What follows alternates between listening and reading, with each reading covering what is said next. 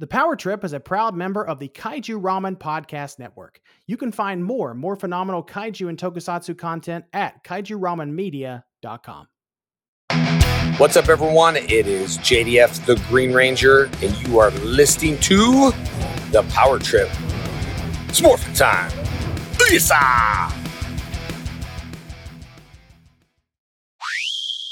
Tai Saku Sentai, Pod Ranger!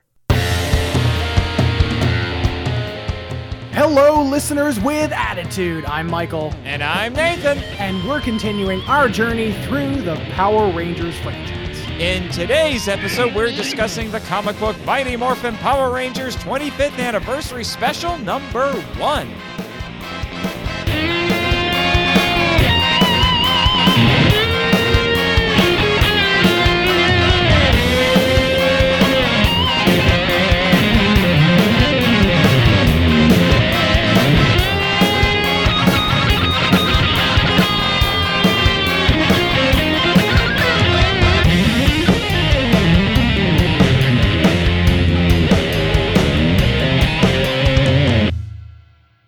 Listeners with attitude, are you f***ing happy? Because now you have a five-hour episode.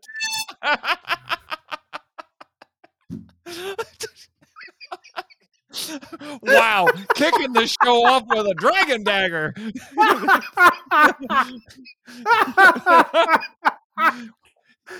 You realize now they are trying to speak other episodes into existence. They're like, yay, you gave us five. We want six. We want, we demand ten.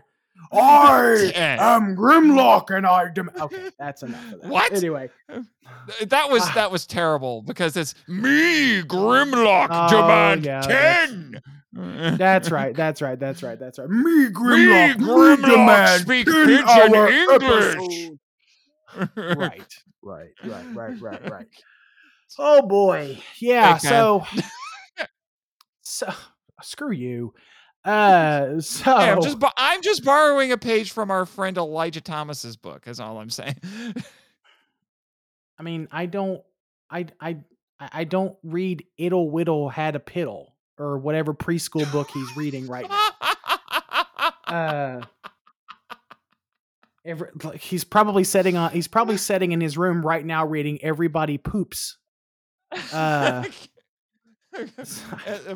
the sad thing uh, the sad thing is he'll be thirty by the time he listens to this. This is true. He'll probably be retired from film school, or he'll probably be graduated from film school by the time he actually uh, re- actually gets around to listening to this, uh, because he refuses to listen to our show uh, until he has he actually he watched has... well That until he's actually watched, and he keeps saying it's like, I don't have time to listen to podcasts. I'm too busy making podcasts. Well, I'm too busy staying up till four in the morning making podcasts to talk to my Australian friend who's making... obsessed with The Ring. Why did we just turn Elijah into Norg? No, it's not Norg. It's Eeyore. Remember? It's Eeyore. Like, Eeyore. Eeyore. Well, okay. Is... Well, yeah, but it, but your Norg is just happy Eeyore. Okay. Oh, I don't know what you're talking about. Actually, that's more Kermit. What'd I do there? I was getting like, that's, that's like that's Scottish Kermit, Kermit or something there. Anyway, we're coming off the rails. We're talking about some more Boom Studios comics today. Let's oh, transition yes, we away are talking, from the madness. Oh, oh yes, we are talking about Boom Studios comics. Yes, we are. Oh, Empress Rita, Empress Rita. Uh, that's funny because you're not in any of these. This is, yeah, this is true. This is true. In fact, that just reminds me, sorry, if you're listening to this uh, uh, show, I haven't sent my lines yet, and I need to do that. You uh, suck! I know. You keep I promising know. And you don't do it. But anyway, we're. Uh, I know people are thinking, why are you only talking about one issue? It's And it's because this is a twenty-fifth anniversary comic, and... Mm-hmm. We're going to be pausing our comic book coverage because we've got thirtieth anniversary stuff to talk about, namely Once and Always, which also means you're going to get two Sentai episodes in a row. So prepare thyselves. Prepare thyselves. But before we get into the nitty gritty here of this comic book, Uh, we actually do have some podcast feedback to read out because we're we're really terrible about reading our feedback, guys. We're so sorry. Um, so we're trying to play catch up because we've gotten a slew of emails and podcast reviews and just general like comments and feedback in our Power Rangers Legacy Facebook group. So we are trying to catch up. So starting now, we will try our best to be a lot better about reading y'all's feedback because that's what we promised. So anyway, uh, this week's feedback comes from uh, our listener, Derek Strople. If I'm saying your last name incorrectly, I am so sorry. Um, and it is an iTunes review. It is five stars. The title of the review is I Love This Show. Um, and the review reads, I picked a random episode to listen to and came across your Time Force episode. You guys do the work and it comes out great. Also, I also loved that someone has the same opinion of the Quantum Ranger as me. So I, to be fair, Derek, I don't remember exactly what we said about the Quantum Ranger outside of we liked the character. So Nathan, I, maybe... I, I, I gushed, uh, I gushed over. That's the right. That's Ranger. Right. You. That's right. You were simping that you were simping over the uh, Quantum Ranger. I remember. I was man crushing. Get it right. That's true. That is true. So before this episode gets too far off the rails, Nathan, it isn't you, already. Yeah, you're right. Damn it. Regardless, cue the epic rock music. Boom Studios celebrates Power Rangers' silver anniversary with five more phenomenal stories. First, Rita transforms Scorpina's pet silkworm into an ugly dog as a Trojan horse to destroy the Mighty Morphin Rangers. Then new Rangers Aisha and Adam try to prove themselves by completing one of Billy's formulas, only to get into literal big trouble with Goldar. Next, Udana travels into the underworld to save her dead husband, Lianbo, but she must battle a mysterious knight guarding him. After this, the Mighty Morphin and Ninja Steel Rangers join forces, sorta, through interdimensional time travel shenanigans to destroy a horrifically powerful monster threatening the Earth. Finally, Karone confronts her sinful past as Astronema when she's abducted and put on trial, but her brother and fellow Galaxy Rangers will do whatever it takes to save her. So, okay, so the the first time I read, I have the uh, actual anniversary issue of this series. Uh, oh, you have the actual is, floppy.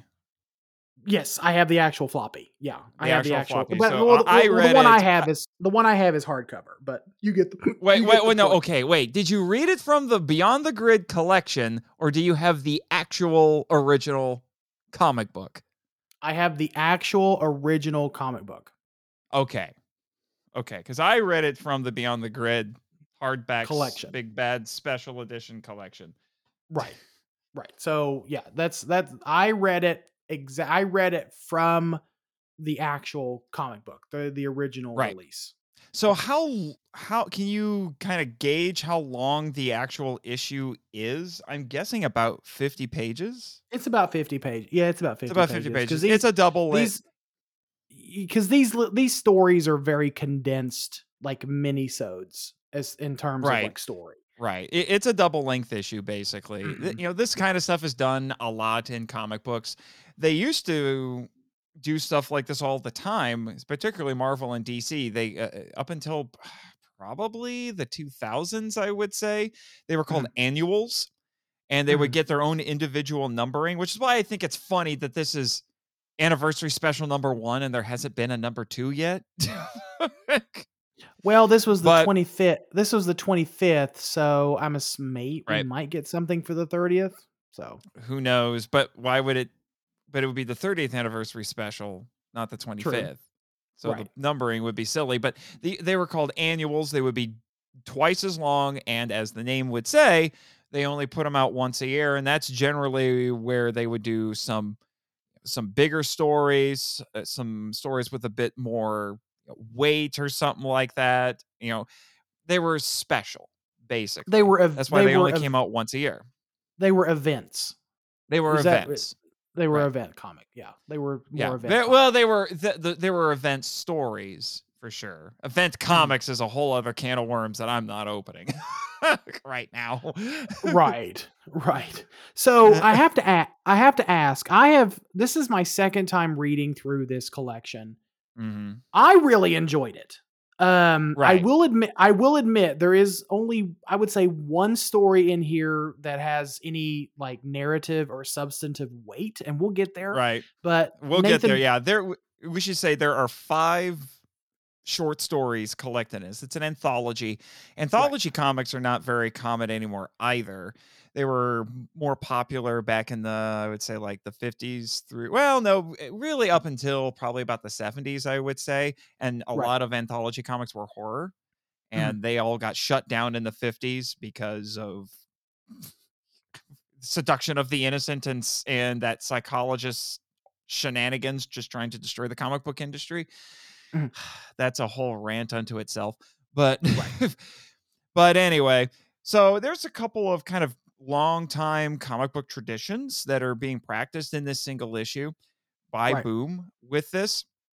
But uh, to be honest, I can't find too much information about what went into the creation of this comic other than it was done by Boom to mark the twenty-fifth anniversary of the franchise. Mm. You know? Yeah, Ninja Ninja Steel was the team at this time. Yeah.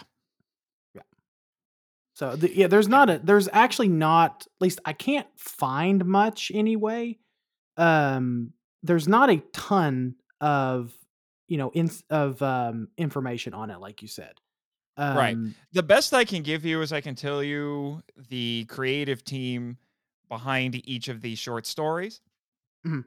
You know, that's about all I can do. I'm guessing it, you know, so really, like I said, it was just, they were just celebrating the twenty-fifth anniversary probably and got a bunch of the people at at the studio to work on this, and they did their own, you know, different little stories that harkened back to either the beginning of Power Rangers or some of the, or just spanned different parts of the franchise. This is pretty Mighty Morphin heavy, I will say, because out of the five, two are Mighty Morphin stories. One is a Mighty Morphin crossover, so it's like two and a half. yeah, I would say two. I would say two and a half. Yeah, it's kind of two and a half, and but it, but it, embr- but I, you know what I really like about this special, and we can get into it a little bit later. I like how we get like a broad, like we, I like how we get a broad. Um, assortment of comics that kind of span not just the history of the show, but the tone of the show. We get that right. we start off we start off with this really campy story with Scorpina and her silkworm, uh, and they transform the silkworm into a dog to try to. Are, are we going to get into it now, or are we just talking about how this how the tones go all over the place? Yeah, I mean, I just want to talk about how t- I just want to talk tonally okay. right now how right. how this thing progresses and how how. How as a twenty-fifth anniversary special issue, like there's a good mix of the type of material that we have kind of come to expect from Power Rangers. Mm-hmm. Like re- as I was reading through this, this collection, I'm thinking back to all those conversations that you and I had throughout season one of the podcast, and how, yes, there's a lot of elements to Power Rangers that are incredibly campy and stupid, and they're just really just absurd and silly, but there are also some. I was going to say really silly is what I would say, not necessarily stupid. Stupid is stupid well, is not a good. Maybe there stupid are some, would apply to some there, things. There are some stupid. Look, there are some stupid moments in Power Rangers. We we both know that. Looking at you, uh, the those who will not be named on this podcast anymore. Um, you but, know who you are. There's at but, least. Three or but, four of you. But there are at least uh, a couple of stories in this that uh, really embrace those more serious, thoughtful elements of Power Rangers that we got to, that we also got to know throughout our journey right. through the franchise in season one. Right. Well, like I said, not a whole lot of preliminary stuff to go over, so let's just dive into this issue. It, I can talk. Let's just dive into this issue. Use your words. Yeah. And we'll go through each story individually. So starting with Pet Project, written by Jessica Quinonez. I hope I said mm-hmm. this right. Illustrated by Joe Quinonez. Oh, I'd love to know if they're like brother and sister, married couple or whatever. colored by Marcelo Costa and lettered by Ed Dukeshire or Dukeshire. Mm-hmm. Right. So this Dukeshire. is a Mighty Morphin story. Mm-hmm. And it, it feels very much like a Mighty Morphin story. Well, yeah, that's it what I was... It definitely dates itself. This is kind of interesting. It dates itself pretty hard because Tommy's the White Ranger, so this is obviously season two, but I think we still have the original team in here, so it's that sweet spot where Tommy's a... the White Ranger, but we still have the original team. However, Zed is not in this, but we have Scorpina. So I was and a little Rita. confused as to whether or not it was following the show continuity or if this is more of a, a Boom Studios continuity or if it's just its own thing. I think this is just, I think it's just his own thing. So if anyone out there that knows that is more well, more well-rounded in these comics can tell me, I think this is essentially its own thing because yes, that's what stood out to me the most is, you know, the opening page is a conversation between Rita and Scorpina. So that, that would, that kind of gives you an idea of what time period in Ranger history that we're dealing with here. But then we fast forward and. Well, and I should say just in those first three panels, there's gobs of references to Ranger lore because they say, right. Scorpina, you've been gone. Then they talk about the green candle. Mm-hmm. And they bring up the wi- the Wizard of Deception, and they mention Scorpina's pet silkworm. Mm-hmm. I mean, that's a lot. It is. Uh, it's it's it's a lot of it's a lot of Ranger. It's also a lot of like Zhu Ranger lore as well, because the silkworm, her pet silkworm, was part of Zhu Ranger as well. But it was. Um, but then we get Tommy as the White Ranger, and as anyone who knows. Tommy doesn't become the White Ranger until season two, and the main villain in that during that continuity is Zed. So, yeah, Rita's yeah, gone. Yeah, Rita's gone at this point. So I don't. I think this might just be Boom's own thing. That's what it leads me to believe is it's just Boom's own thing, and they're just using Rita as the big bad. But that's what kind of threw me off a little bit when I first read this comic. Now, I, the second reading, I knew what to expect. Um. But yeah, Tommy is the White Ranger, and I'm wondering if they're not doing it for more so comedic effect, you know, cats I and think dogs. So. Like cats and yeah, dogs, cats you know what I mean? And, yeah, cats and dogs, because Rita's Rita's grand plan in this is to take the silkworm and turn it into the world's ugliest pug. Puppy power!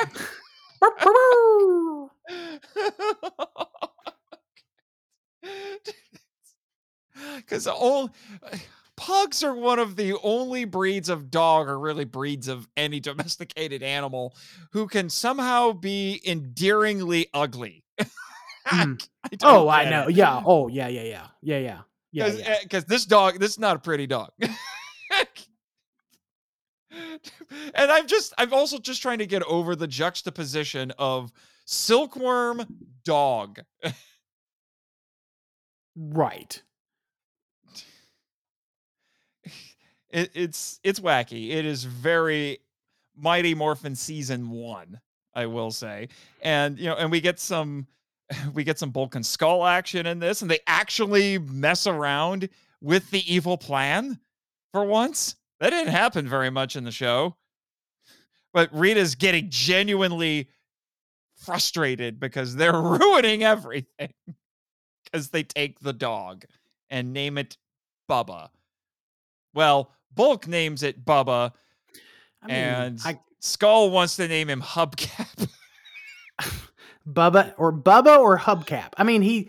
I mean his. I mean a pug's. No offense to anyone who has a pug out there, but a, a pug's a pug's face kind of looks like it's been slapped with a hubcap. But that's just.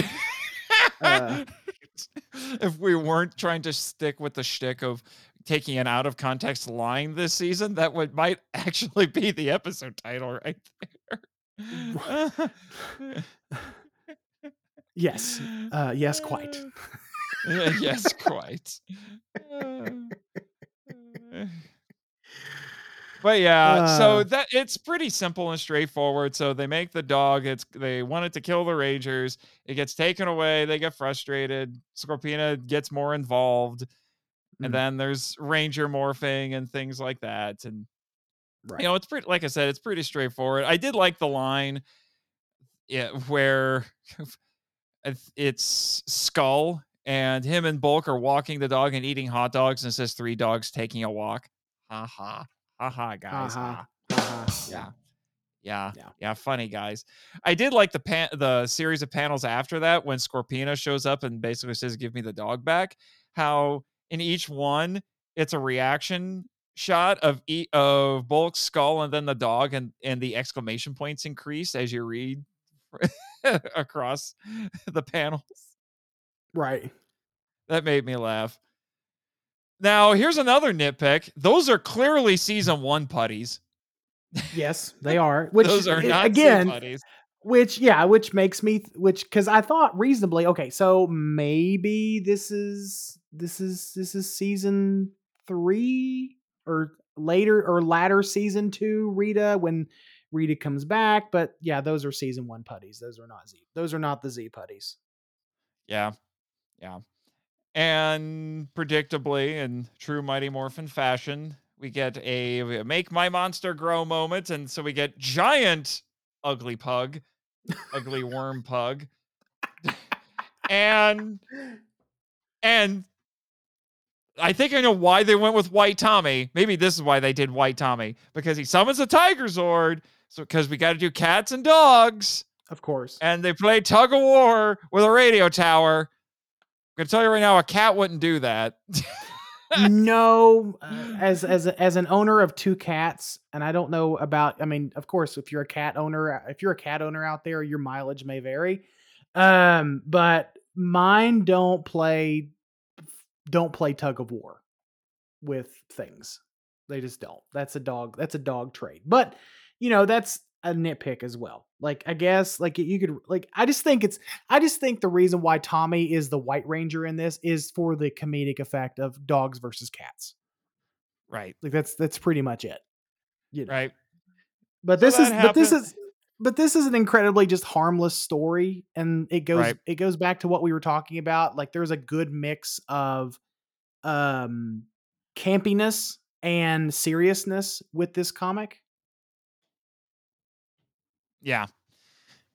Yeah. And then it ends in a very Mighty Morphin sort of way. Funny enough, Bulk and Skull are hanging out with the Rangers mm-hmm. in their civilian lives. I'm like, oh, well, okay, that's a little different. And they're like, we miss the dog. And then a hooded, a hooded Scorpina shows up and finds the dog and takes it away. It's like, I'll make sure you get turned back into a, into a worm. Cause that's because yes. they don't kill the dog. The, they make the dog shrink at the end, right. because they figure out the source of its power is its dog collar, its giant dog collar. Mm. So that's a little different. We get we get some Zords, but it ultimately comes down to Tommy just jumping up and slicing the dog collar off. Right. And then it's punctuated with the Rangers showing up, and this is just so funny to me. They're sitting there posing and then making puns. And I'm like, you're, Kim, you're looking Kim, a little, why are you why are you doing that other than to look pretty? You're looking but, a little rough. Tommy. Yeah, yeah, you're looking a little rough.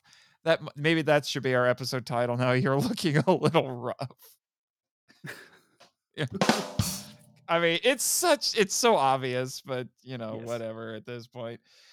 It, it is it what fits. It is. It fits. You know, it's a harmless story. It's pretty insubstantial, you know, mm. but you know, a little cotton candy here and there is is nice. Yeah, so. Like you can't, you can't eat like we've like we've talked about. You can't eat cotton candy all the time, or else you'll get sick or right. fat, whichever one. But sick probably would come first. Probably both. But both. Uh, well, but either that, or figure out how to weaponize it and put it in a laser gun. This is true. Um, Ultraman X people, Ultraman X. Uh, But like we said, I don't want to. I don't want to. I don't want to belabor the point. And but this is a compl- it, this is an incredibly harmless story. It's campy. It's fun. Next, right? Next, we have Golden Ideas, written and illustrated by Sina Grace, color by Eleonora Bruni, and letter and again lettered by Ed Dukeshire. Mm-hmm. So this is another Mighty Morphin story, but it is much more clearly. Supposed to take place during season two because Rita's not here. We have the Thunder Zords, well, we had the we technically had the Thunder Zords in the previous one, and but the main thing is that it's Zed, Rita's not here, and we have the new team here. This is post power transfer because we have Rocky, Aisha, and Adam. The story focuses primarily on Adam and Aisha. And just so a quick is... little fact that I found out about this looking at the Ranger Wiki. Apparently, the panel that we have here, this two-page spread with the mm. four-armed blue hamster exploding. Apparently, said, that is taken from another comic. I said, I said it kind of looks like a Teletubby. the, the Thunder Megazord just just slices Tinky Winky in half. oh, ne- never mind. This was. Oh wait, no wait, wait. Golden Dreams started with a single page in this issue depicting the Thunders or defeating a monster. Zed. Okay. Oh, never mind. That's not nothing. That it's not that they didn't use it. They just changed it from a, a single page to a two-page spread, though. They just changed to a double page, page spread. Gotcha. Yeah, they just changed the pa- page layout. Never mind. Yeah. Nothing that interesting. I, think I thought it was. I thought it was going back to another comic. But anyway. Yeah, I think it works. So, I think it works though. The main draws in this are the frickin' rad bug. Well, I was it's gonna say too. This, bug, although uh, this, yeah, it's the frickin' this one does bug. seem more. This one does seem more like it's living inside of the Prime continuity. It does. The, yeah, this one. This is the more Prime continuity here. This is not Boom Studios as much as it is like the main show. But right. Yes. The right. the whole the the whole plot centers around Billy's laboratory and the rad bug. Right, which is just funny that they bring the the rad bug of all things back. It's like if the Saban dropped it after a few episodes. I don't know why. Maybe it's because they just didn't want to use the footage anymore, May, or maybe they thought this is really silly. But it's become something that a lot of Ranger fans just love to death. The freaking thing is coming back in once and always. Right. Well, of course, I it's mean, the rad bug. It's the rad uh, bug, course. man. I have one in my garage right now. This is the wrong show. Wait, this is the wrong show. Never mind. I forgot. Oh, this is the wrong start- show. They're all starting to bleed together. Oh, no. I understand. Trust me. I, I do want to say this little bit of meta humor about Rita's catchphrase is kind of funny. At the ju- this juice bar panel, Zed may mm-hmm. be super obnoxious, but at least you guys don't have to hear "Make my monster grow" like every week, right? Which doesn't right. make sense because Rita is saying it on the frickin' moon. How are they supposed to hear it? Uh, reruns. Sure, but anyway, yeah. So. Right. Aisha and Adam are like, well, we gotta we gotta show them that we're you know that we're good Rangers, so let's go finish something Billy started. We don't know what it is. Mm-hmm. They just go to his garage without permission to right. muck around with his stuff, right. and you know, and then, so they're playing around in his lab, and then Goldar just shows up because Zed told him to go kill him some Rangers. So he's like, okay, Which is I'm gonna not- go do it. Which is not, uh, which there is precedent for that because Goldar did show up at Billy's house once, uh, mm. while uh, Trini and the who was in who was in the garage working when Goldar so showed up. All of them, I think. But I think it was it was it was Green with Evil. Yeah, that's right. It was Green with Evil. Yeah, yeah, yeah, yeah. yeah. All of them, all of them were in the garage because they were trying to right. figure out still who, who Tommy was. Right. Um, and it leads to this. Honestly, if kind of nerd-tastic, big ol' one, you know, like two-page spread of Goldar attacking the rad bug. Like that is the centerpiece of this story.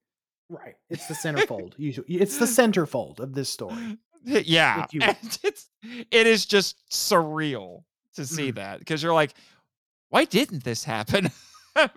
Oh wait, it's because Saban was cheap. pretty much, pretty much. But like the like the whole yeah. So we've got this we, we've got this two page spread. Goldar's uh, got his claws deeply dug into the rad bug. Uh, Adam and Aisha are inside. They're getting ready to morph. At the same time, Zed uh, Zed says, uh, "Fool, you almost got them. Now, before you lose your chance." And he makes Goldar uh, grow, and well, so... no, you, you missed the part here where he actually says, "Will that golden buffoon actually pull this off?"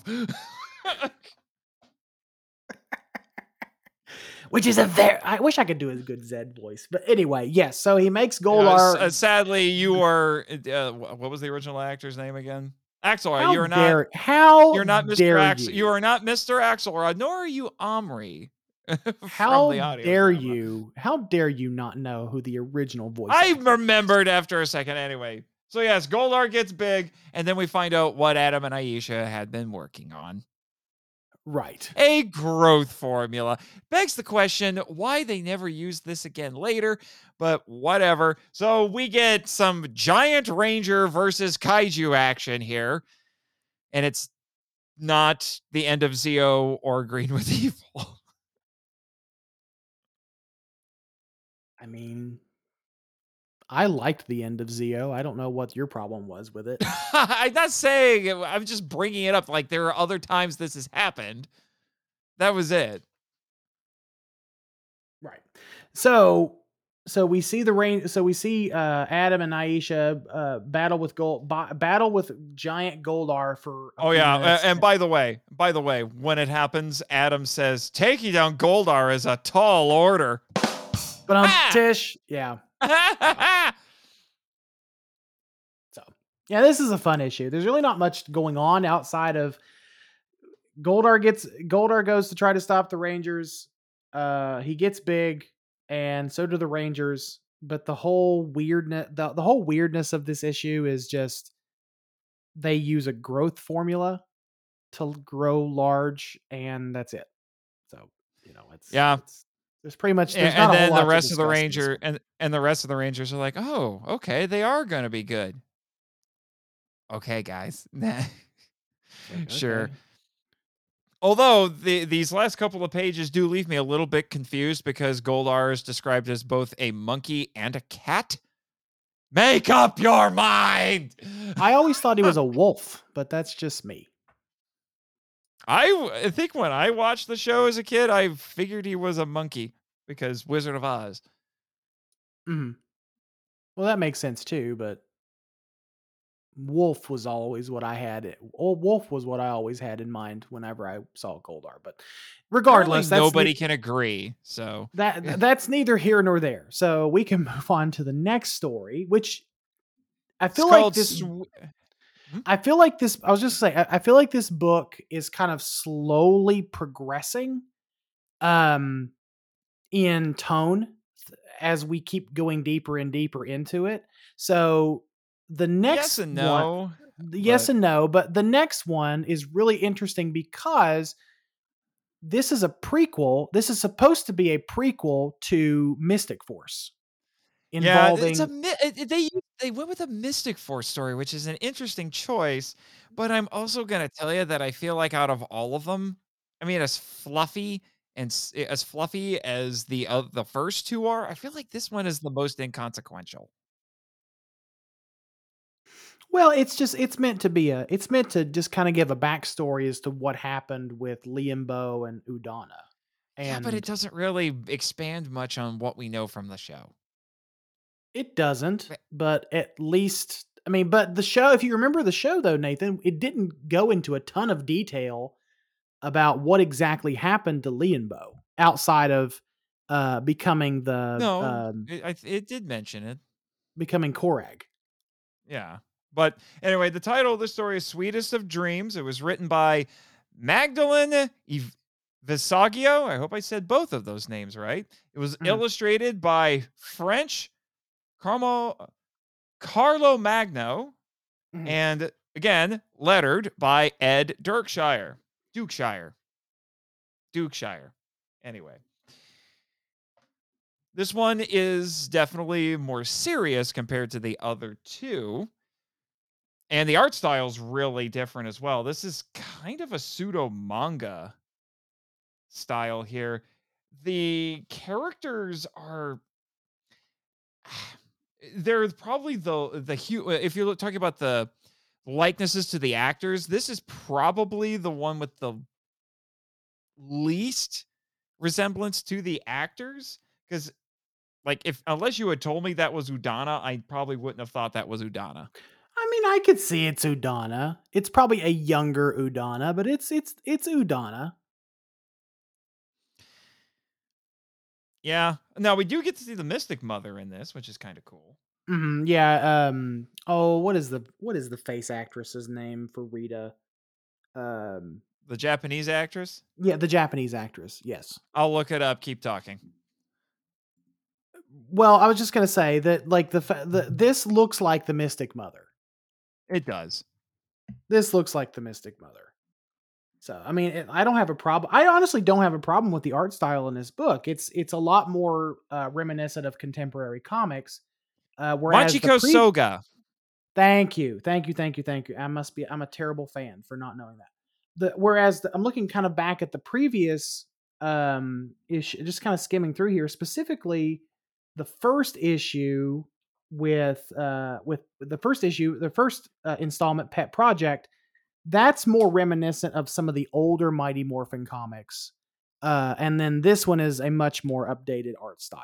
You know, it's, it's, that's what it reminds right. me of, but I don't, but I think these characters, I think these characters work. I think they, I mean, they look like, they look like their counterparts. The Mystic Mother looks like her, the Mystic Mother looks like herself. So does Udana. But what's interesting is the conversation between the Mystic Mother and, Uh, Udana wants to find out what, what happened to Korag, and essentially the Mystic Mother is telling her, well, you can't find out. You're not ready. Well, Lianbo, not Korag. Lianbo, Lianbo. Yeah, Lianbo. Yeah, we she see wants, Korag, but he's never named. Right, right. So, the, And she, the irony is that Korag is guarding Lianbo in the underworld. Mm-hmm. Right. So I just think this is, I think this is, in a, in a lot of ways, I think it's just a really tragic story. I mean, yes, does it does it really give us any new information that we didn't know already from uh, from Mystic Force? No, not really. But it still is, to see it played out here is really interesting. In fact, this last um, this last panel here, uh, let me find it here. Uh, It's a it's when Udana is fighting Korag, uh, and it's it starts with um it starts with Udana saying, "I will fight and I will win, or I will die." Korag responds, "So are you in love with Lianbo, or are you simply or or simply hopeless causes?" Um, so it's kind of a it's it's it's I like the I like the language there, because it's it's it's indicating that, you know, her efforts are hopeless, as well right. as Lianbo himself is a hopeless cause. So maybe right. maybe like maybe that's trying to tell her that he's already been, you know, possessed or something. This this last panel is very is very Korag though. Uh, when he, at least when they're in the underworld, he says, uh, "I have immense respect.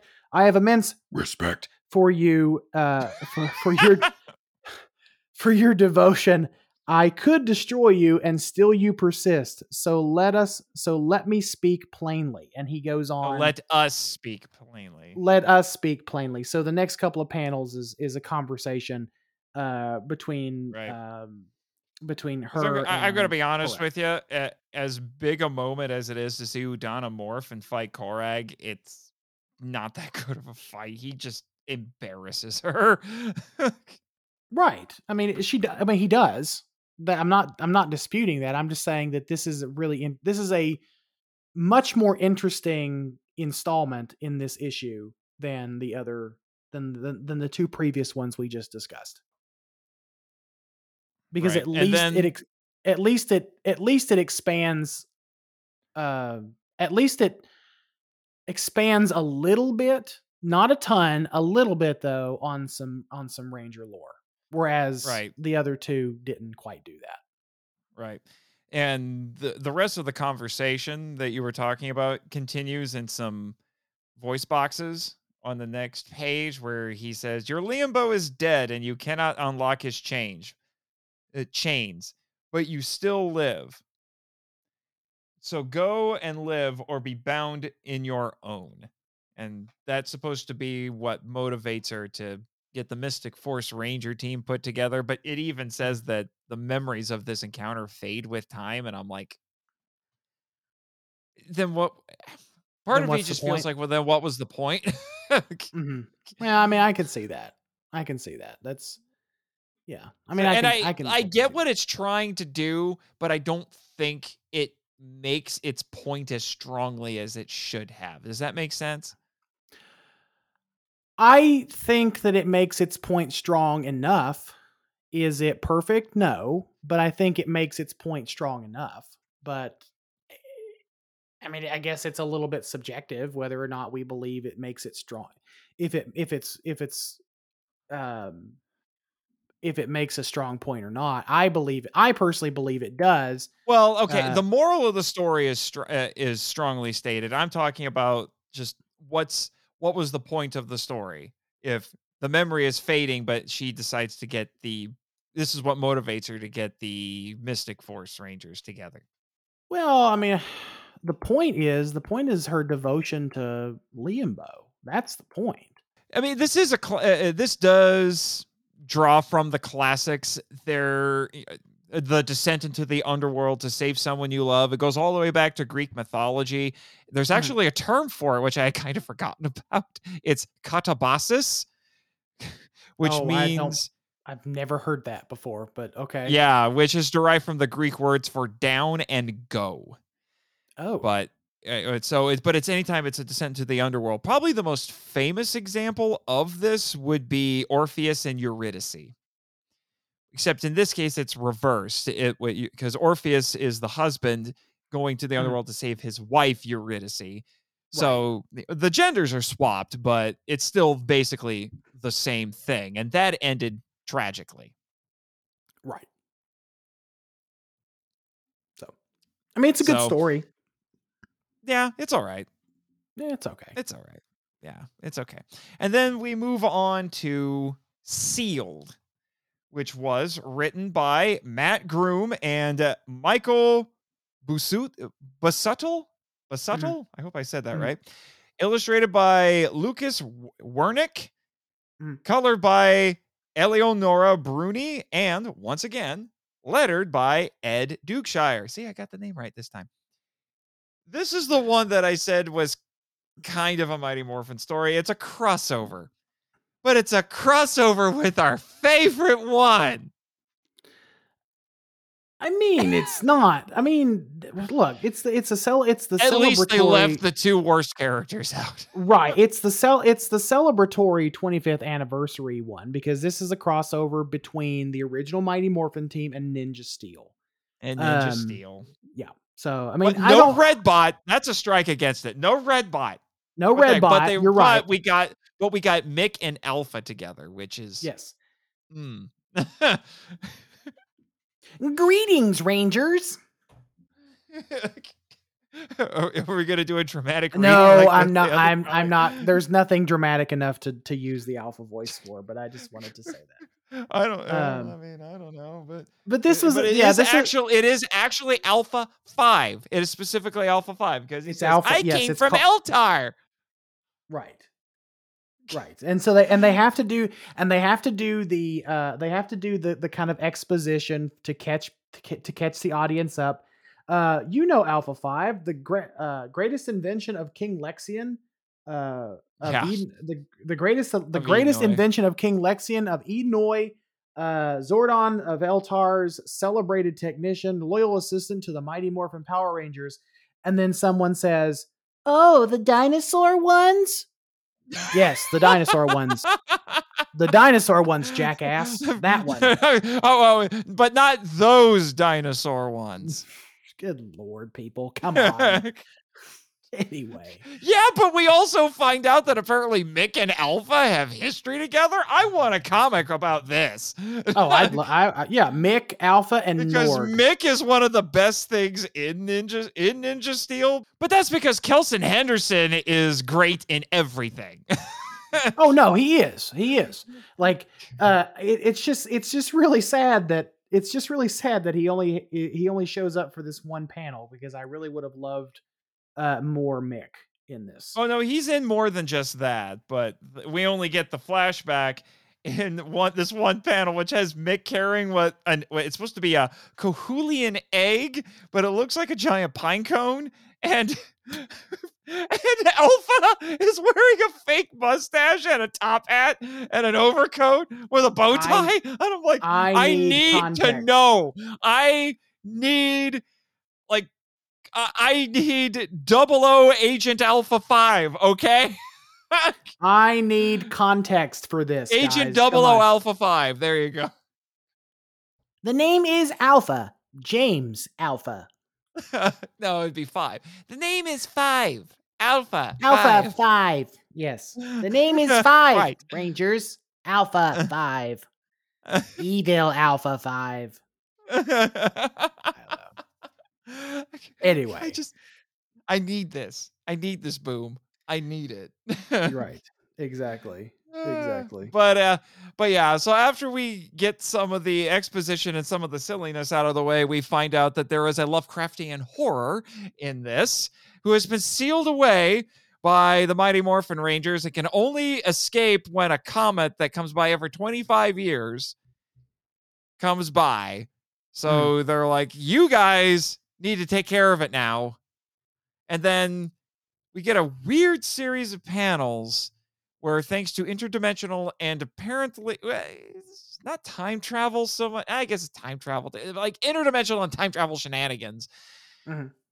Our Red Rangers get to team up, but it's not much of a team up. And it's then really... all they really do is they figure out it doesn't like fire. And then we, the implication is that twenty-five well, years further into the future, whatever team of Rangers there is at that point uses fire to kill it. Right. Oh, so, dragon fire specifically. Right. So it's like, it, I just thought it was funny because this one panel, yeah, because this one panel here is the Mighty Morphin Rangers on one end are trying to push it through the, t- are trying to push it through the portal. And then our Ninja Steel Rangers are trying to do the exact same thing. So there's like this, there's this tug and pull on this monster from both ends. And then eventually, um, then eventually, uh, uh, the crossover happens. Yeah. Where Jason and I can't remember the kid's name, but Ninja Steel Red have something of a team up, but it's, it hang basically on. just amounts to Ninja hang Steel on. Red shoving him out hang, of the way. Hang on. Let me look.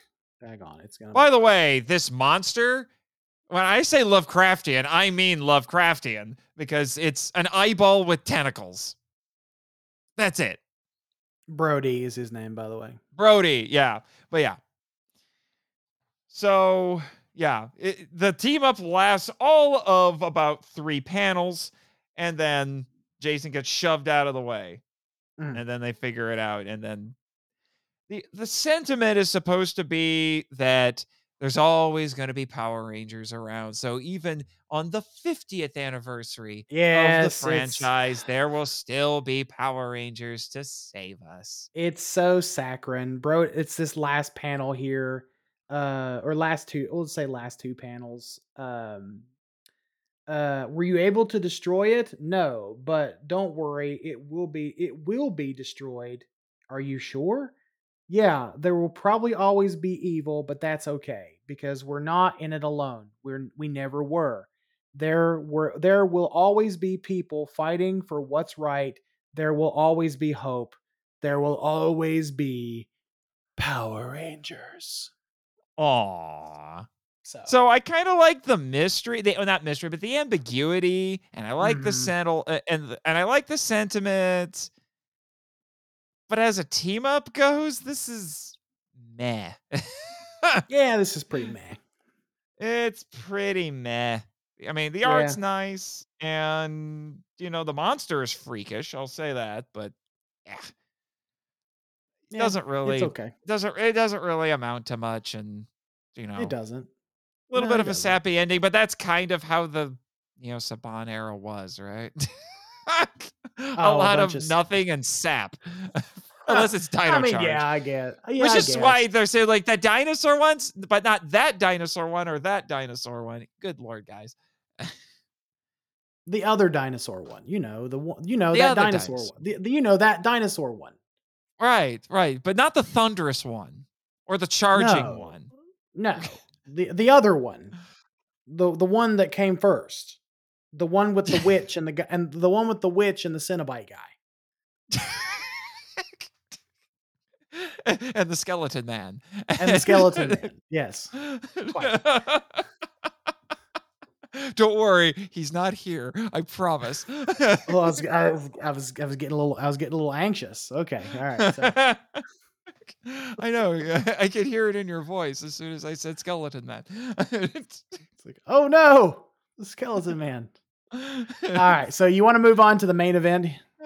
Uh, this is the main event, yeah, right here. The Trial of Astronema, written by Trey Moore, illustrated by, oh boy, De Jung Lee. I hope I said that right. Also colored by Marcelo Costa and also lettered by Ed Dukeshire. All right, just get it over with. I know you're sitting on the jokes. Just get it over with now, okay? I don't know what you're talking about, sir. Oh, really? You forgot. I, I I don't know what you're talking about. I don't know what you're talking about. So, but I do have to ask, I, I, but I do have to ask, what do you think she's on trial for? Like, did she walk into a, uh, a blue wigs and black leather shop and, oh, there, steal, there, there we go. Steal everything. uh, a, did she steal, did she, did she steal anything besides your heart, Marchand?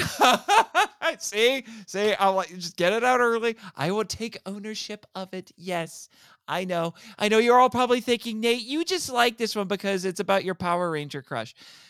Yes, but this is also honestly the best. This really is the best story. No, it really is. Because the, it, good it is the grief, best there's punch. So many gut punches in this. Oh, it's so it's so awful. It's it's awful, but it's wonderful at the same time because. Yes, the, like this is definitely this is definitely the best story of this of this collection. Like hands down, there's no there is no question. The other t- the other three can't come close. This other is this four. is other four can't come close. This is arguably the best one of the collection, and it, yeah, it's the one. This... It's the one with the most emotional and thematic weight to it.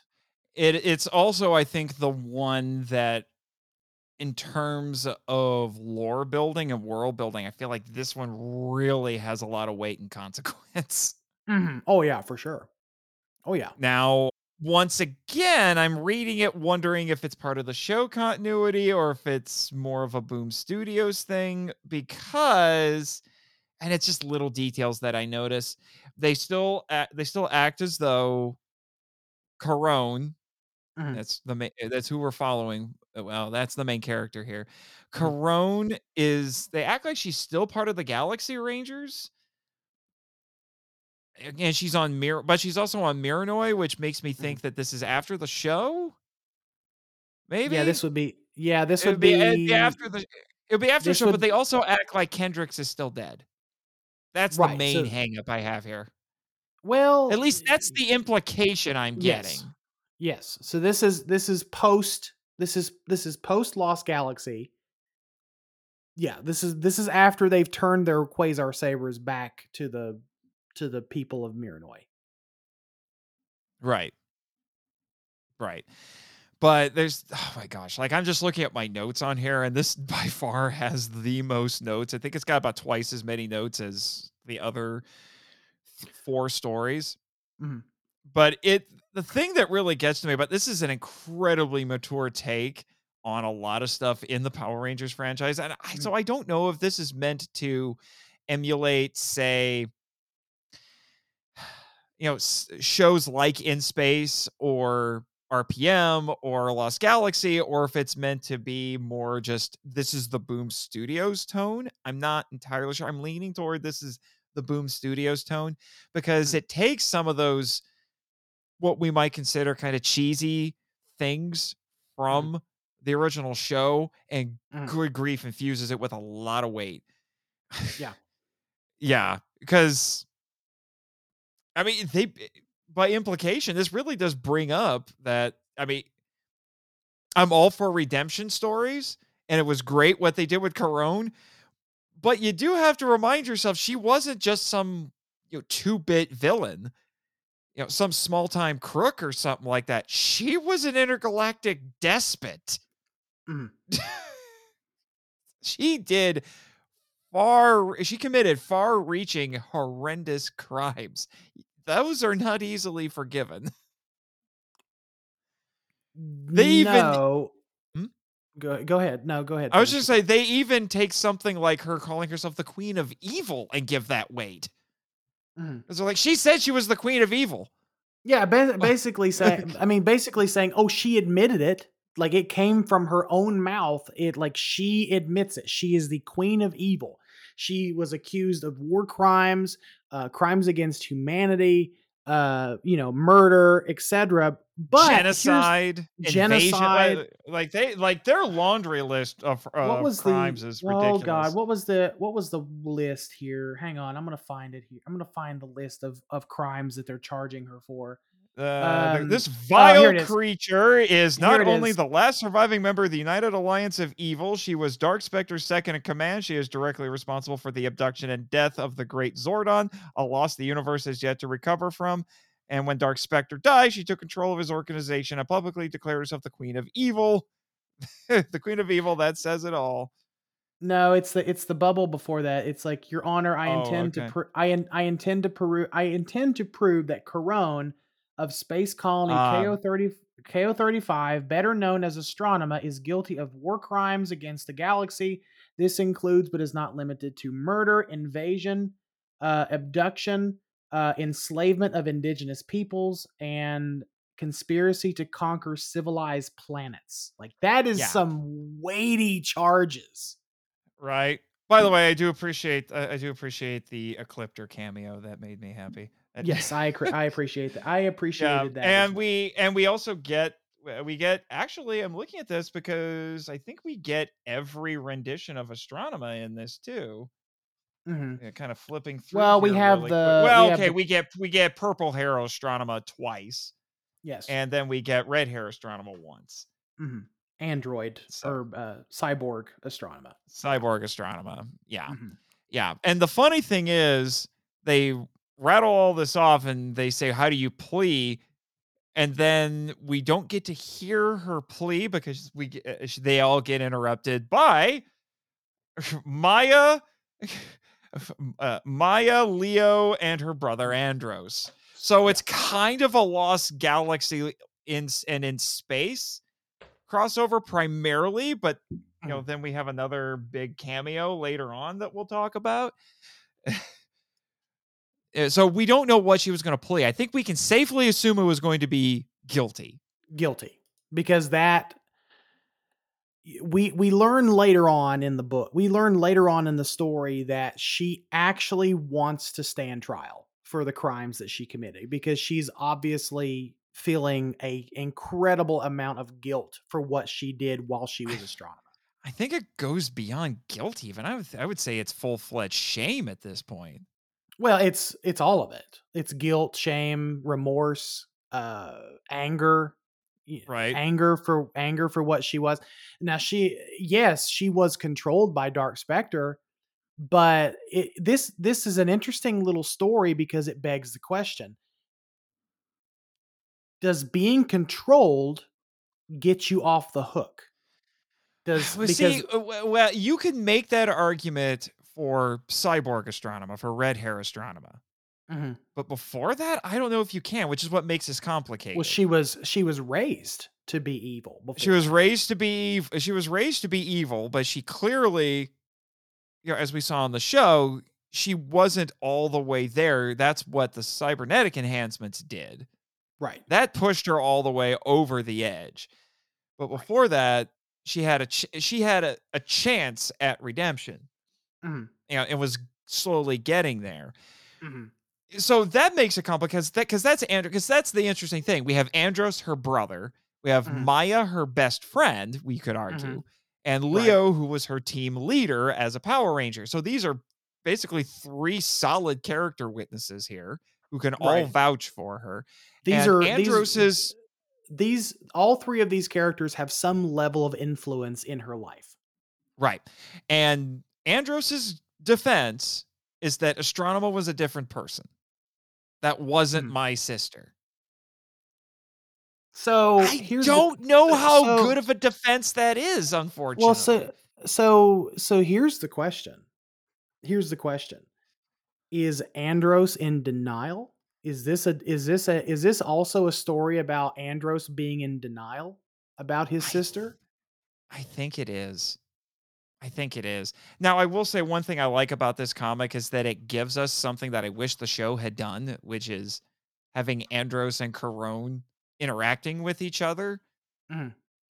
you know, in, you know, post in space, post mm-hmm. Astronema, all mm-hmm. of that sort of stuff. Now, it's not under the best of circumstances, but we're getting some of that because, like I said, that was an opportunity that the show missed. Right. But I do think I just. I do feel like Andros in particular is living in denial. If that is his defense, if that's the best he can come up with, because honestly, I feel like Maya and Leo had better defenses than her, than Andros, because they were trying to say, look at what she's done since then. Right. So we know because con- we've, we've helped because we've, we've seen it ourselves. She is doing everything she can to atone for what she did. You know, right. And so, the court so, was more impressed with that than anything Andros said. Right. Because Andros's defense is this comes after a little. I, I don't think it tells what the race this is, but um, and this is really like this is this is really horrifying if you think about it. Um, this little alien says, "I'm the last of my kind. We were a peaceful race who expressed emotion through song. Then Astronema's dark fortress appeared in the sky. As she and her soldiers slaughtered us, my people sang out sang sang out their agony. Astronema recorded the song. I heard I heard she liked to play it on on speakers when she invaded other planets." That is wicked. That is that wicked. Is, yeah, that that is horrible. But the one then, that honestly but But, well, the, but this on, one I really on, this hang on, what? hang on, hang on, hang on.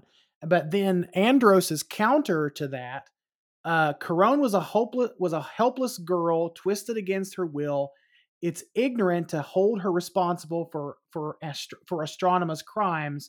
They're practically two different, two different. people.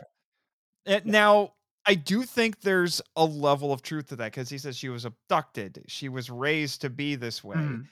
right? You know. She was raised to be a loyal servant but, of Dark Spectre. But, I, but I do think so. I think that there, I think there's some credence to that, but, but, hmm. but here's the, here's the counter argument I will propose. If you think about all the, all the problems, all the crimes that, that people commit now, like for example, a, a child was adopted by a family. That family happens to be Uh, a bunch of like neo-Nazi racists. That child grows up to be a racist and kills a bunch of uh, kills a bunch of black and brown people. Who is held responsible then? The child, because he is a sentient human. He is a sentient human being who made that choice, or the parents who raised him that way. There's no crimes, at least here in America. There's no crimes of how you raise your children. It's the actions of your children that are uh, uh, that are uh, that are put on trial. Does that make sense? Right. Yeah, it makes sense. Right.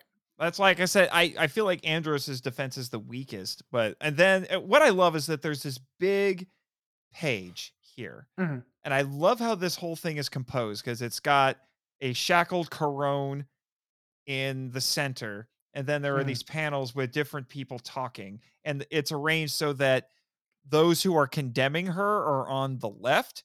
And then our three Ranger friends here are defending her on the right. So it's framed almost like each of them is talking to a different you know, talking to whoever's directly across from them. I love the right. panel composition here. Right. But honestly, I feel like the second alien on the left side here, this has to be the, this for me was the biggest gut punch I felt like. Mm. So it's this, it's a one-eyed purple alien here. And he says, when my people were enslaved, astronomers' forces ravaged and s- our sacred temples and replaced images of our gods with statues of Dark Spectre and herself. Now, here, if that wasn't bad enough, here you go. Prepare yourselves. Many planets have a myth of a creature that embodies all evil. We know our devil is real, and her name is Astronema. Mm. Ow! Yo, yo, that's blistering. Oh, just, wow. We know our devil is real, and her name is Astronema. I mean, dang. Well, even... Even what I'm assuming is Commander Kruger comes. Yes, to... that's the other thing we get an S P D mm. little bit in here. We get Kruger, our boy Kruger, mm. our man Kruger, and we've. This is. It's a little bit of a retcon, but I kind of love it. It's a little bit of lore build. It's a little bit of lore building and a retcon, yes, but. But it is interesting. You want to go ahead and read that panel too, since it is actually. Yeah, yeah. Kruger says. Normally, I would never speak out against a ranger. I respect what they do, but this woman does not deserve to be one. Astronema wanted my people to fight for her. We refused and raised our planet's shields in defense. Oh, in defiance. She stole the codes to drop the shields, but didn't use them herself. No, she gave them to a would-be emperor named Grum. She handed the key to our destruction over to a monster with a grudge against us. She knew his attack would be slower, more cruel. I lost my wife that night. Wow. Mm-hmm. Yeah. Now, obviously, this is before S P D. because... I think that, right. I think that I'm wondering how long before S P D this was, but that's neither here nor there. I think the person that actually made the best defense for Astronema was actually Maya. I think Maya made the best defense for Astronema. Mm-hmm. Um, or for Corone, I should say. Corone. Mm-hmm. Um, because uh, she, she goes on to say, Kendrix was the original Pink Galaxy Ranger. She fell in battle against Psycho Pink. It was Corone who found Kendrix ex- found Kendrix's Quasar Saber and kept it out of the ha- out of evil hands. Uh, Corone's sp- Uh, sorry, Kendrix's spirit blessed Corone with her with the with the power of the saber, and she became the new Pink Ranger. Corone proved herself to be a true hero. She is a dear friend, and a, and I trust her with my life. The problem, is, the problem is with that. The problem with that argument is that it's speaking of post Astronema Corone. But I think what it, but what is definitely on trial here is pre-Corone Astronema. Does that make sense? Right. Right. And I, uh, Leo's defense talks about the episode where he lost his powers and they went into the cave and met the warrior that yeah. Corone had killed as Astronema and, you know, and got his powers back, and how that warrior basically forgave him, forgave her. And, but the, uh, pro- honestly, and this is, this is good writing right here, because the prosecutor points out something that I'm surprised more people don't talk about. I'm surprised we didn't talk about this. He actually says, yeah, but Kendrix wouldn't have died if not for Astronema, because she made the psychos. Mm-hmm. Ow. Yeah. Because, yeah, I mean, I, th- I think that panel is worth addressing, too. It's like uh, the prosecutor comes and comes to Maya and says, one follow-up question, Yellow Ranger. You said Kendrix, uh, Kendrix Morgan uh, perished fighting Psycho Pink, correct? Um, please correct me if I'm wrong, but I but didn't Astronema create the Psycho Rangers just a year prior? So if Astronema had not created Psycho... Psycho Pink, Kendrix would have never fallen. It's interesting that it's interesting that Astronema creates a weapon that slays your friend, takes her place, and you call her a, and you call her a hero for it. No further questions, Your Honor. So that, that is yeah, lay- that all that's it's that's laying the groundwork. That's that's laying the defense or laying the groundwork for the only reason that Corone got to be the only reason Corone got to be Galaxy Pink is because Kendricks passed because Kendricks was killed. Yes, that is true. Right. But what this prosecutor is doing is framing it to make it sound like it was more intentional. So the I don't know if it was so much intentional, but I think he's saying she's at least indirectly responsible. He's he's implying that she took advantage of the situation she created right. to become a ranger. Right. Yeah. It, that seems that does seem to be the implication. But here's the thing. Even and they don't spend a lot of time talking about this, but even the setup for this trial is a little bit suspect. They said Corone was abducted mm-hmm. from her bed in on Miranoi. Right. And dragged in here. They're like, you can't even, you shouldn't even be doing this. How can you just put her on trial that fast when you basically kidnapped her? So the trial, so the fact that this trial is even being conducted is a little bit suspect. But as hard hitting as all of that is, it, how do you feel about how this is resolved? Because I, I don't think it's there's no good way to get out of this. No, because Corone, because when Andros finally lets Corone speak. Or when when Andros finally sits down long enough to listen to Corone, Corone, it turns out Corone actually wants to be put on trial. She actually wants to, um, she wants to pay for her crimes, and because of because of her, uh, because of uh, of guilt. Um, because mm-hmm. uh, there's this panel here where Maya is trying to console her and Andros is pacing back and forth. He's freaking out, just saying, what can we do? They're trying to crucify her. And uh, Corone says, oh, stop it, you two. These people are not the enemy. They're the victims. They're my victims. Everything they're saying about me is true. I had hoped that being a ranger would help balance the scales, but I never would, but I never... But I'll never be able to make up for what I did. Fighting Trakina doesn't help the doesn't help the orphans I created as Astronema.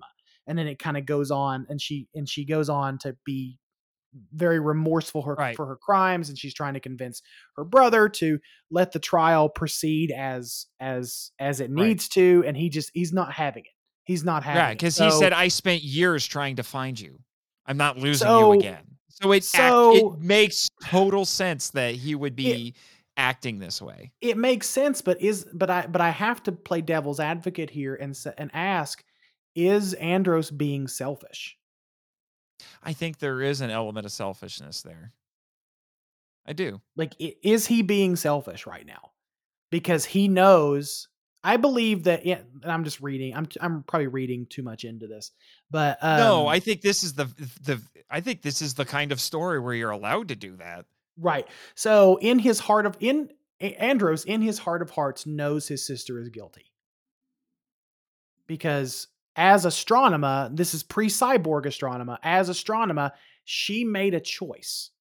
And as we saw in, in if we're if if we're going by the continuity that was showed to us in In Space, she had but Astronema wasn't sure what she wanted to do even then. So she had excuse me. So she had free will at that point. Mm-hmm. But she used her free will to do evil things. So I believe that in Andros's heart of hearts, he knows his sister is guilty. And that she needs to pay for her crimes. He just doesn't want that to happen because he's being right. selfish right now. Right. Because here's the thing.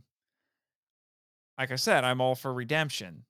Mm-hmm. I'm, all, you know, but remorse doesn't exempt you from the consequences of your actions. Oh no, no, it doesn't. It doesn't That's prevent. It doesn't prevent. Remorse doesn't prevent justice from being served. It, it right. doesn't. You can you can say if I, uh, if I if I leave my apartment tonight and go to the grocery store or whatever and, and accidentally hit somebody and they die. I would feel incredibly awful for that, and that I would carry that burden for the rest of my life. But that doesn't mean that I don't deserve to at least be put on. I don't deserve some form of punishment. Right. Right. Something needs to be demanded of you. Yes. Which is what makes the whole thing difficult. if, mm. if, because I do think there are good points on either side. I don't think, and, and the, the court at least pays lip service to that. As we understand that she's done things since then. Yeah. And the, that um, she's, you know, we understand the circumstances. We understand that she's done good things since then, mm. but that doesn't erase well what's happened. The, the judge goes on to say, let me start by sa- let me start by saying that this court recognizes the good that that the accused has done recently and acknowledges the tragedy of her childhood. However, these facts do not make up for the years of tyranny that she inflicted upon countless planets. Due to the nature of due to the nature and the magnitude of these crimes, I have no choice but to find the defendant guilt. And then it cuts because yeah, it because, cu- because then we, we get we get Andrew's solution. Which, before we get to the solution, let me ask you: Do you think? Do you think that Andros did the right thing? That is, that's a difficult thing to answer because there is a part of me that wants to say yes, but I don't think in the long run that it was.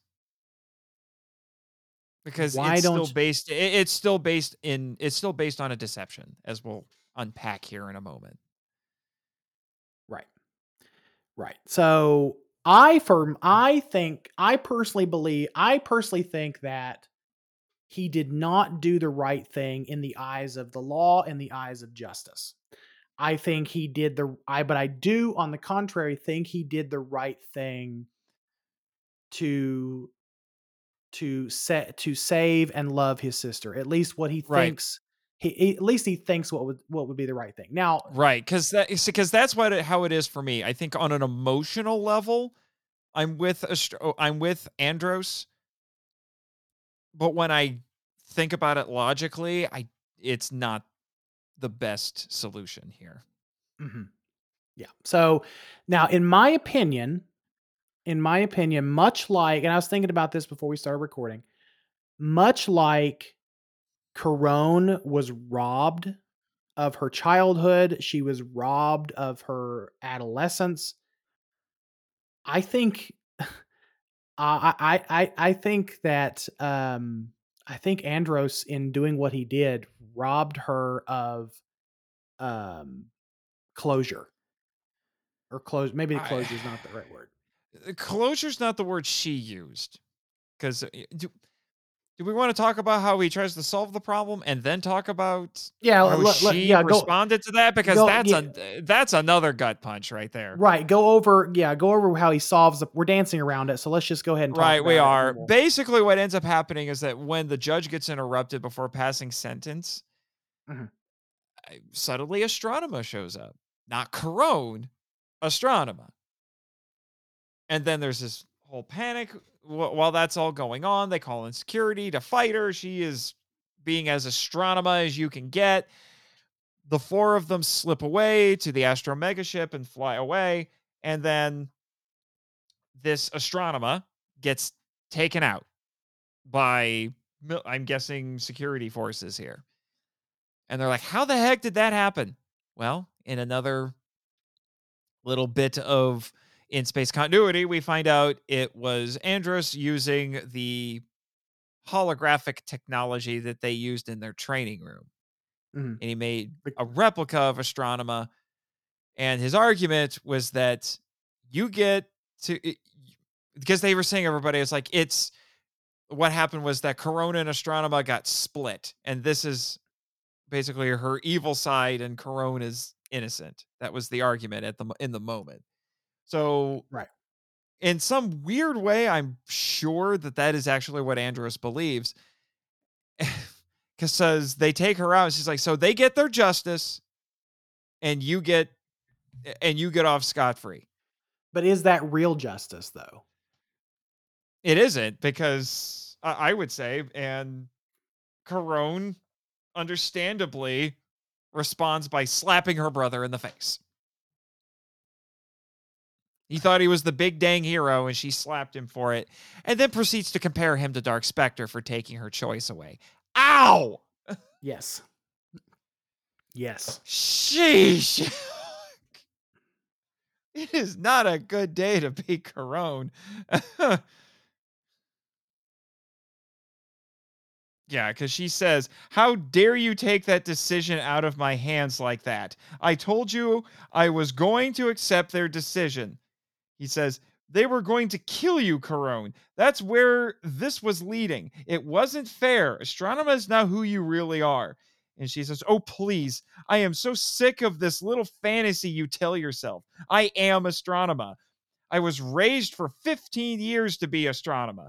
Every day on Miranoi, I have to actively tell myself to be kinder, gentler, and more patient than my instincts tell me to be. Mm-hmm. Andros says, look, I'm sorry you're mad, but I am not going to apologize for saving your life, which I can understand. And then she punctuates it by saying, you took my choice away from me, Andros. Do you get that? That's the exact same thing Dark Spectre did to me. I will not be controlled and manipulated again, st- especially not by my own brother. Yeah. Ow. Ow. They're... There, the brilliance of this story is that there's no real easy answer. No. You could say that this is you. There's enough stuff in here to say this is a show trial, a show trial. Mm-hmm. There's enough to say that you know, they that the three Rangers make valiant defenses and they should be considered. But you can't. It doesn't erase what happened. Corone wanted to accept the, you know, accept justice and pay for her crimes, understandably so. You know, but Andros says that's not who you are anymore. You know, it's it's there's no good way to get by. At best, this story is bittersweet. Yeah, at the absolute best. So, but yeah, I think you're I think you're exactly right. This this entire this entire issue, this entire comic is incredibly bittersweet. Because on one hand, you have you have you have Corone, who wants to you have you who wants to pay for the crimes that she committed, and we saw this even in Lost Galaxy. We saw right. Cor- we saw Corone warfare with what she did as Astronema, and she did not make the decision to you know. reprise her role, so to speak, as Astronema to get back the Quasar Saber. She didn't take that decision lightly because she knew what slipping back into that character would could potentially do to her. Right. But I think that Corone desperately wants to separate herself from her brother. She wants to become her own person. And Andros, because he has never really known his sister, he's never gotten the opportunity to know Corone as his sister, is desperately clinging to whatever whatever thing he can to save her.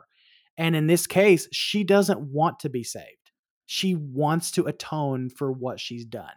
But Andros... And that means, and that means accepting the accepting the justice that she deserves at this point. Exactly. Exactly. And I think it's that not I going think, around doing things to, as she puts it, balance the scales. No, yeah. It's you, you deserve to die for what you did. And that's, she was going to go along with that. I, I mean, mm-hmm. You could say that, that there's probably, there's some definite self-loathing there and probably some depression, I would say, connected mm-hmm. to that. Yeah. And you could say that she's just being hard on herself, but, but like, I can't imagine what it's like to live with that. I really mm-hmm. can't. Mm-hmm. So no, it's inc- you know, it's and, incredibly it's incredibly tragic, and it, it's you know even Andros's story is, is tragic because he's desperately trying to save the sister that he doesn't really know all that well. Right. Um, now the thing that I will say I appreciate about how this ends is I don't think Corone hates her brother. No, because it ends with she's a conversation. Not, she's definitely yeah, she's definitely upset with him, and mm-hmm. but she doesn't say I never want to see you again. Uh, you're not my brother anymore or anything like that. She just says basically, Andros, you need to give me space. Yeah. And then my, I need and then, to I need to go figure myself out for a little while. And then the issue, and then this, then the, the story ends with a conversation between her and Maya. It's like she just sent, Maya simply says, "Are you okay?" And then, and then Corone says, "Not yet, but I will be." Yeah. So I do appreciate that it does end on a bit of a hopeful note, because the impression I get is that the court will leave her alone. She doesn't have mm-hmm. to worry about being put on trial again, mm-hmm. but she has to live with this now. She has to live with what she did, and she has to live with what her brother did to save her. Right. But I don't think it's permanent, which is what I appreciate so much about this story. Yeah.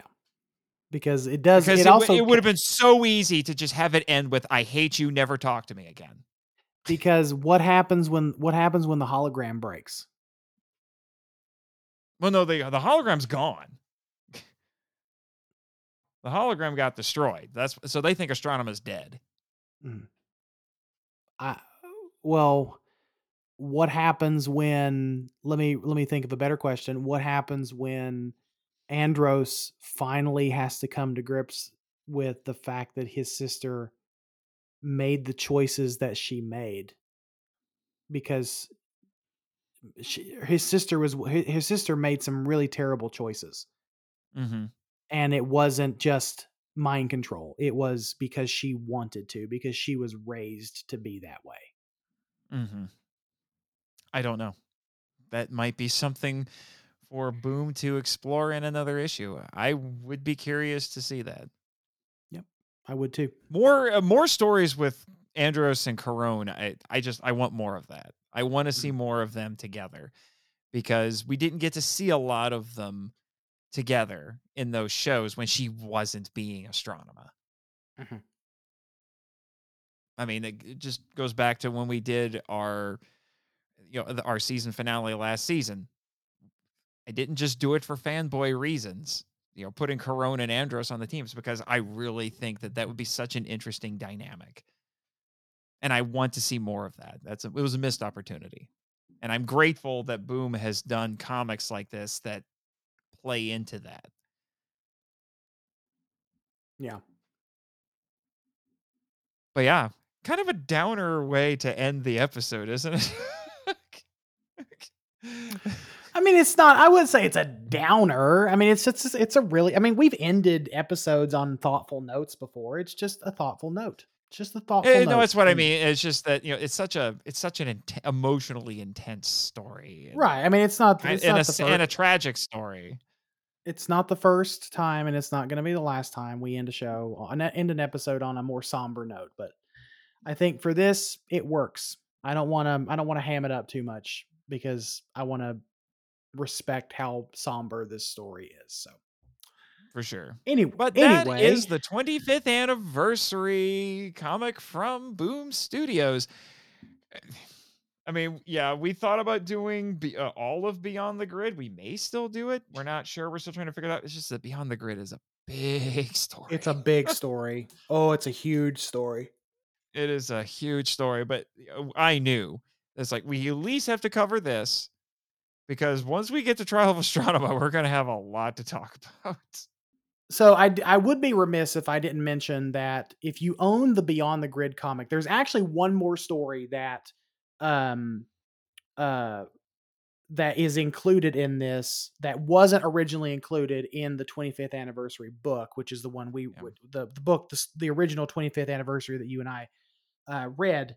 And It was it's a story that uh, talks about it, a story that talks about two characters, Remy and I hope I'm saying this last name correctly, uh, Ellerine or Ellerin. Um, right, the two, Solar two, Rangers. The Solar Rangers, yeah, two the two of the two of the Solar Rangers. It's a it's a cute story.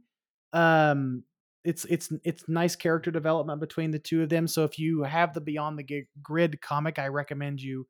Uh, the graphic that. novel. It's exclusive to the graphic novel. It's yeah, that's right. It's a, it's exclusive to the graphic novel, but it's a really, yeah. it's a really, it's a really sweet story. And I, I, I yeah, because you know. the, the collection is the, I think it's the eight issues. I want to say it's eight issues for Beyond the Grid, the twenty-fifth anniversary special. What's it worth to you? And then like, uh, like fifty or a hundred pages of covers. If you get the hardback big, big bad special edition anyway. Right. So Nathan, that's it for this uh, comics coverage. Do you want to tell the listeners with attitude what they can expect the next episode? Well, like I said, you're going to get two Sentai episodes in a row. First up, it's going to be Ninja Sentai Kakuranger, which became Mighty Morphin Season three and Alien Rangers. I am like chest deep into this show now. I, I use the Shout Factory D V Ds. I am on, I just started disc eight of ten. And it's been interesting, to say this. the least, so far. It's a fun, it's a fun season, though. It is a really it's fun season. It's fun, but I also feel like Die Rangers set the bar so high that coming right after it is good luck.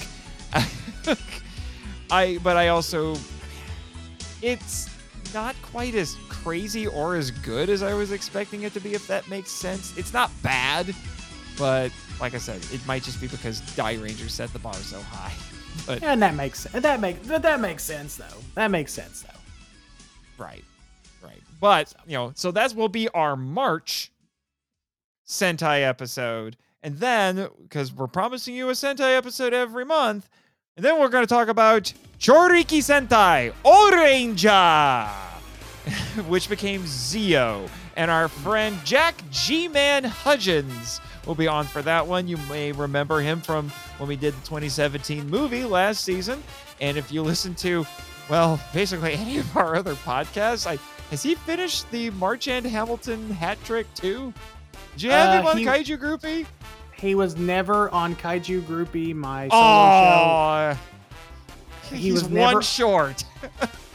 But was he? Oh, yes, he was on. He was actually on Kaiju Weekly. We talked about Turbo that episode. Yeah, yeah. He's actually, I think he's been, he's been on a couple of times on Kaiju Weekly. He's been on a couple of times on Henshin Men. So he's one short of the hat trick.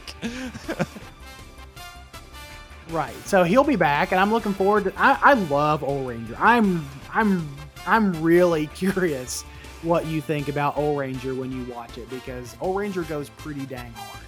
Um, yeah, given the what I've heard and the hype that I've heard around it, at least from my circle, it sounds like it's going to be dang good. Although it seems like some people don't like it in the fandom, and I'm those people would be not sure why. And yeah, those people would be crazy or have poor taste, but that's neither here nor there. This is coming from the guy who defends Turbo! What? Because Come on. Corsets. Whatever. Whatever. That's that does that that does not even apply here, sir. Thank you. Very well. We'll see. We'll see how it goes when we when we get to the get to the the the superior version of Turbo. But yeah, and then like I said, after that, I know I'm kind of previewing really far ahead, but I feel like we have to at this point, because after O-Ranger, we get to our first bit of anov- uh, thirtieth anniversary coverage with, is it just Once and Always, or is it Mighty Morphin Power Rangers Once and Always? I think it's, if we're if the title card is to be lit- taken literally, it's Mighty Morphin Power Rangers Once and Always. Always, which we've gotten a few more details at, about that. Mm-hmm. It's going to be about yeah. an hour long, fifty-five minutes. More like, yeah, I would have preferred more like ninety minutes, but whatever. I and take, I'm guessing I will take it. Yeah, but I'm guessing it. You know, considering how close we are to it, I mean, we're at the beginning of March. It's coming out at the end of April, so I don't imagine they're going to put out another trailer. Because I'm curious about Robo Rita. I think they're gonna. I think we're not. I don't think we're gonna see another preview until we actually watch it. I don't. I don't think we're gonna know anything until we actually watch it. Yeah. So hashtag Netflix party. I mean, I intend. I I intended to watch it together, at least to get that first impression together. Um, mm-hmm. And then I would. Pro- and then I'll probably rewatch it for the show, but that's neither here nor there. Yeah, so a lot of stuff to look forward to coming forward. I hmm, two Sentai episodes in a row. That's going to be a little challenging. It will be. It'll be challenging, but it'll be a good time. We've done we've done it before, March, and we binged hours upon hours upon hours of Power Rangers. We will be fine. We will be fine. I'm fine now. I'm fine. I'm fine. How are you? I'm fine. Everything is fine. Like it's like it's the do- it's the meme with the dog in the burning room. Everything is. Are you trying to say things are unhappy behind the scenes at Taisaku Sentai Pod Ranger? I'm incredible. How dare you? I'm incredibly happy, sir. I love how I I enjoy. I've enjoyed how the show has gone so far. Uh, I mean, Rito's a pain in the ass, but that's. Neither, that's oh neither yeah, yeah. Him. I forgot you're stealing yourself because you're expecting Rito to show up for Kaiju Ranger.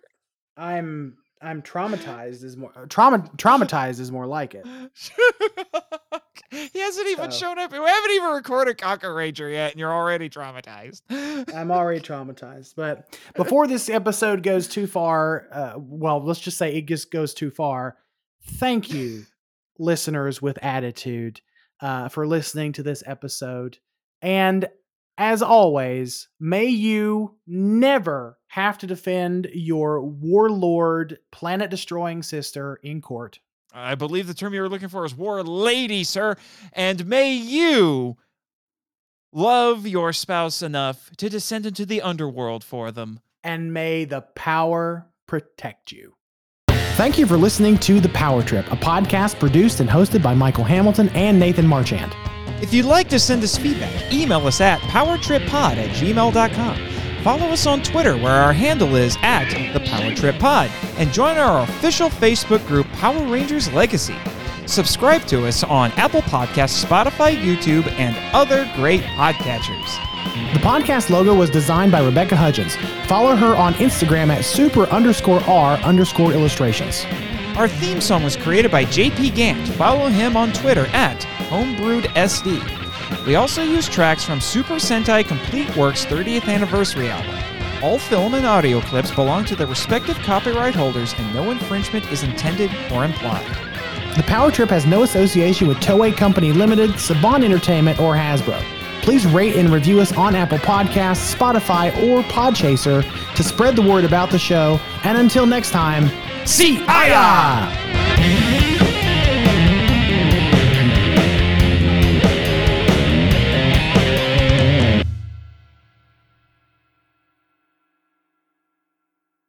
This podcast is part of the Kaiju Ramen Podcasting Network and is copyright twenty twenty-three. Kaiju Ramen Media, L L C. Ha ha!